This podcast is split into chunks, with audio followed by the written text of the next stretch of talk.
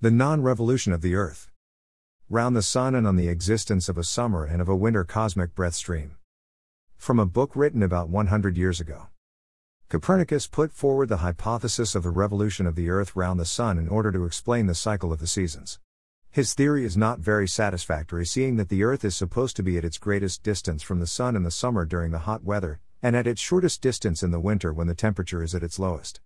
These unusual conditions, which clearly contradict the laws of nature as regards the effects of heat, are, it is said, due to the angle formed by the rays of the sun as they fall on the Earth's surface.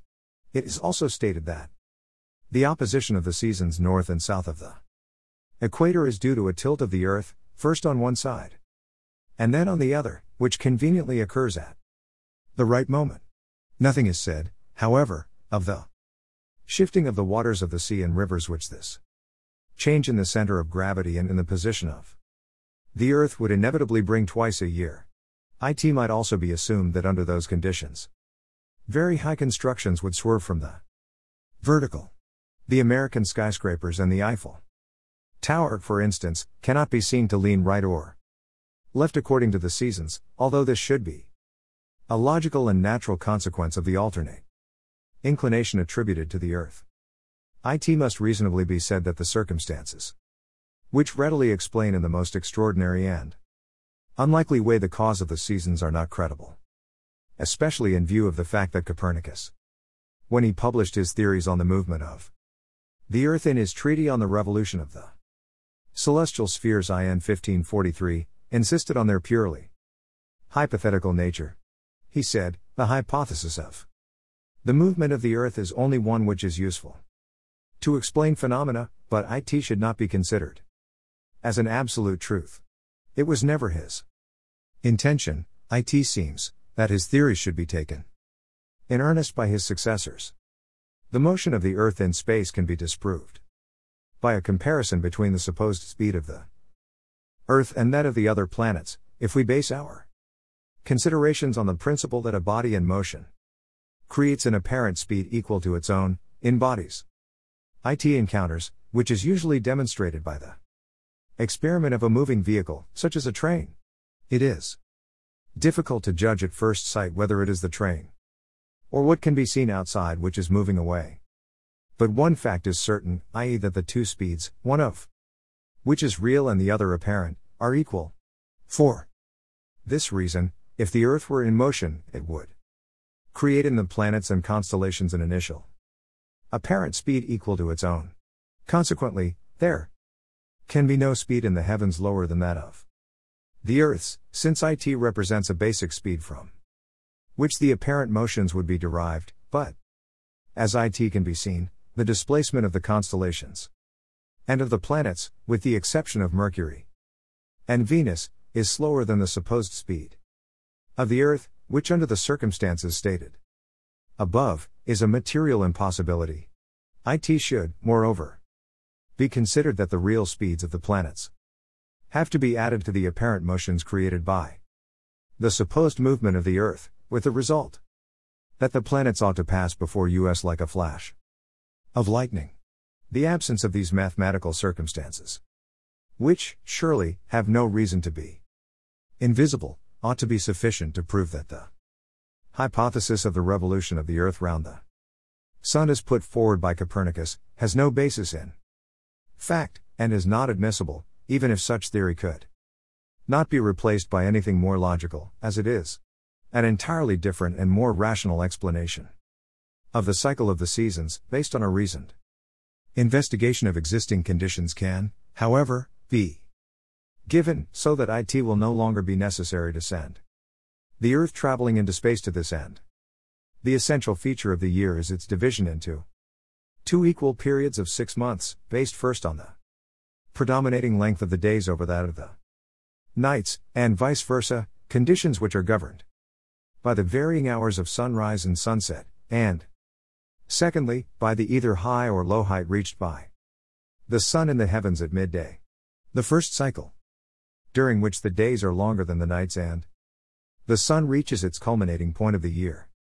extends from the spring equinox to the autumn equinox, i.e., March 21 to September 22, and the second cycle during which, inversely, the duration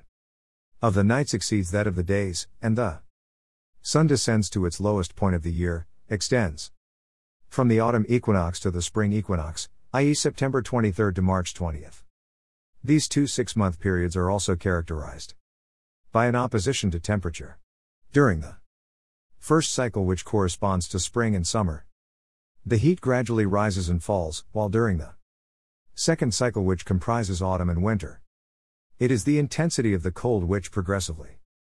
increases and decreases. It might be said that it is evident that the heat of the summer and the low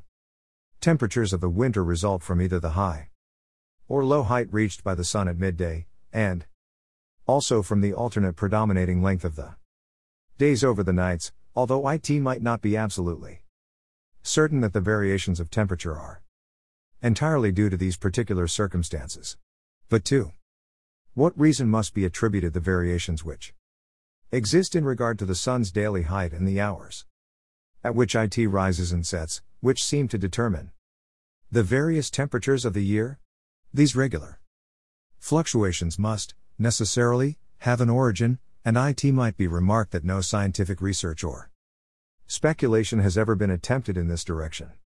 The sun has been compared by the ancients to a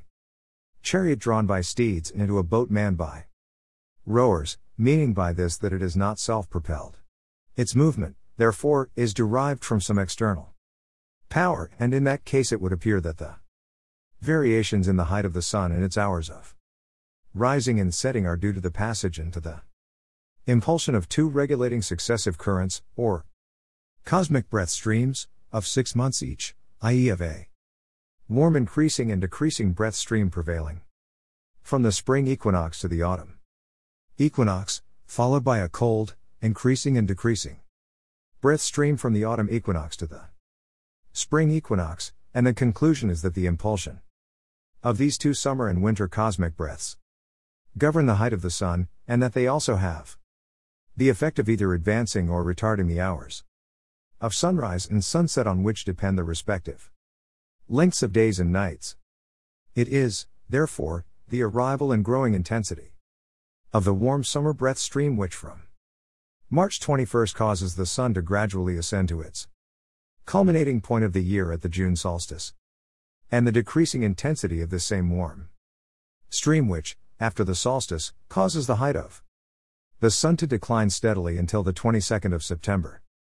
Moment of the equinox, when the cold current sets in. At the same time, the impulse of this warm cosmic breath stream has the effect of advancing the hour of sunrise and of retarding that of sunset, so that the days become longer than the nights. On the other hand, it is the arrival and growing intensity of the cold winter breath stream about the 23rd of September, which causes the sun to further descend to its lowest point of the year at the December solstice, and the decreasing intensity of this cold breath which after the winter solstice, causes the sun to rise again. Until the 21st of March when the warm breath takes over. At the same time, the cold current has the effect of retarding the hour of sunrise and of Advan. King that of sunset, whereby the nights become longer than the days.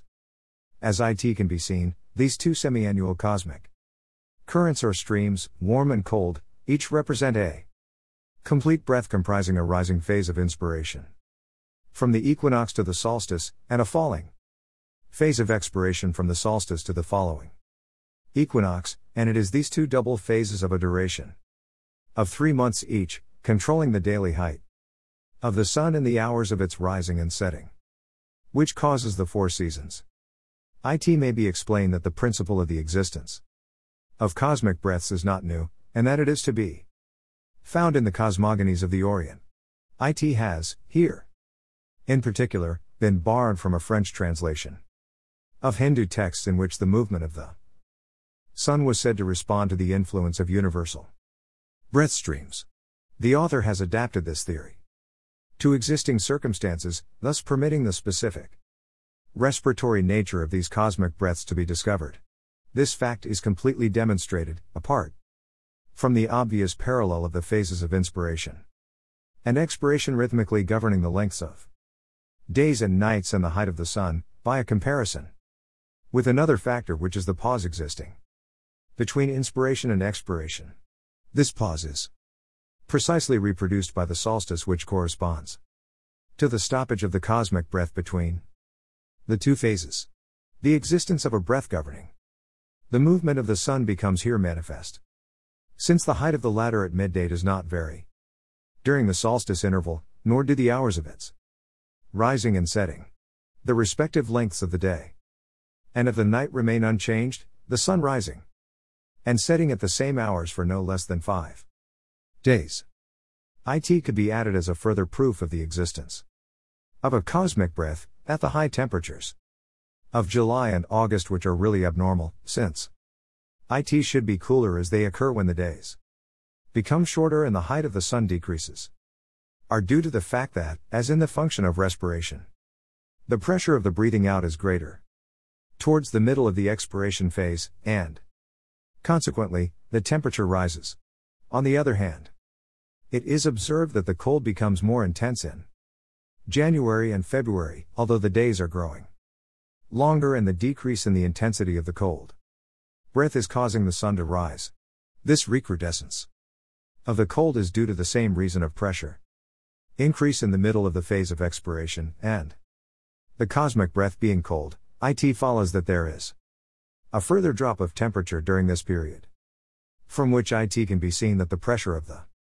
respective cosmic breath streams is susceptible of warming, or cooling the atmosphere as the case may v. regardless of the height of the Sun. On the non revolution of the Earth round the Sun. Footnote It may be remarked that during the time of the solstices, when the height of the Sun at midday is stabilized for a few days either at its highest or lowest point in the heavens, man, by reflex, follows the cosmic conditions by stopping his working activities and taking a rest. These particular moments are also the occasion of great religious Christi festivals, Christmas at the winter solstice and Corpus Christi. At the time of the summer solstice, which points undoubtedly to the existence of an association between the Sun and Christ. This association exists also in the case of the Easter festival of the resurrection of Christ, which in reality celebrates the solar new year. Easter takes place on the Sunday following the new moon after the spring equinox on March 21st, which date marks the beginning of the spring and summer cycle of the sun, when the height of the latter at noon begins to rise over the equator according to the actual astronomical way of reckoning th and solar declination. It is also obvious that the opposition of the seasons north and south of the equator result from a corresponding opposition in the circulation of the two breaths round the earth, i.e., when the warm breath is in the northern hemisphere, the cold one is in the other, and vice versa, so that it is simultaneously Summer in one part of the world and winter in the other. Thus, the warm six month breath which commenced in the northern hemisphere at the spring equinox comes to an end at the autumn equinox. About the 22nd of September, when the transposition of the warm and cold breaths takes place. The warm breath passes in the southern hemisphere for the spring summer cycle, and at the same time the cold breath leaving said hemisphere enters ours for the Autumn winter cycle. The respective intensities of the two breaths, both at the end of their expiration phase at the moment are, thus, equalized so as to permit their transposition, and at the same time, the lengths of the day and night find themselves also equalized to 12 hours each in both hemispheres. It is also most probable that the atmospheric disturbances which prevail at the time of the equinoxes are due to the mutual replacement of the breaths, and to their passage in a different part of the world. It should be added, however, that in the above theory concerning the cycle of the seasons, the cosmic breaths do not act directly on the sun, but that there are intermediate circumstances which will be dealt later on with regard to the origin itself of the sun.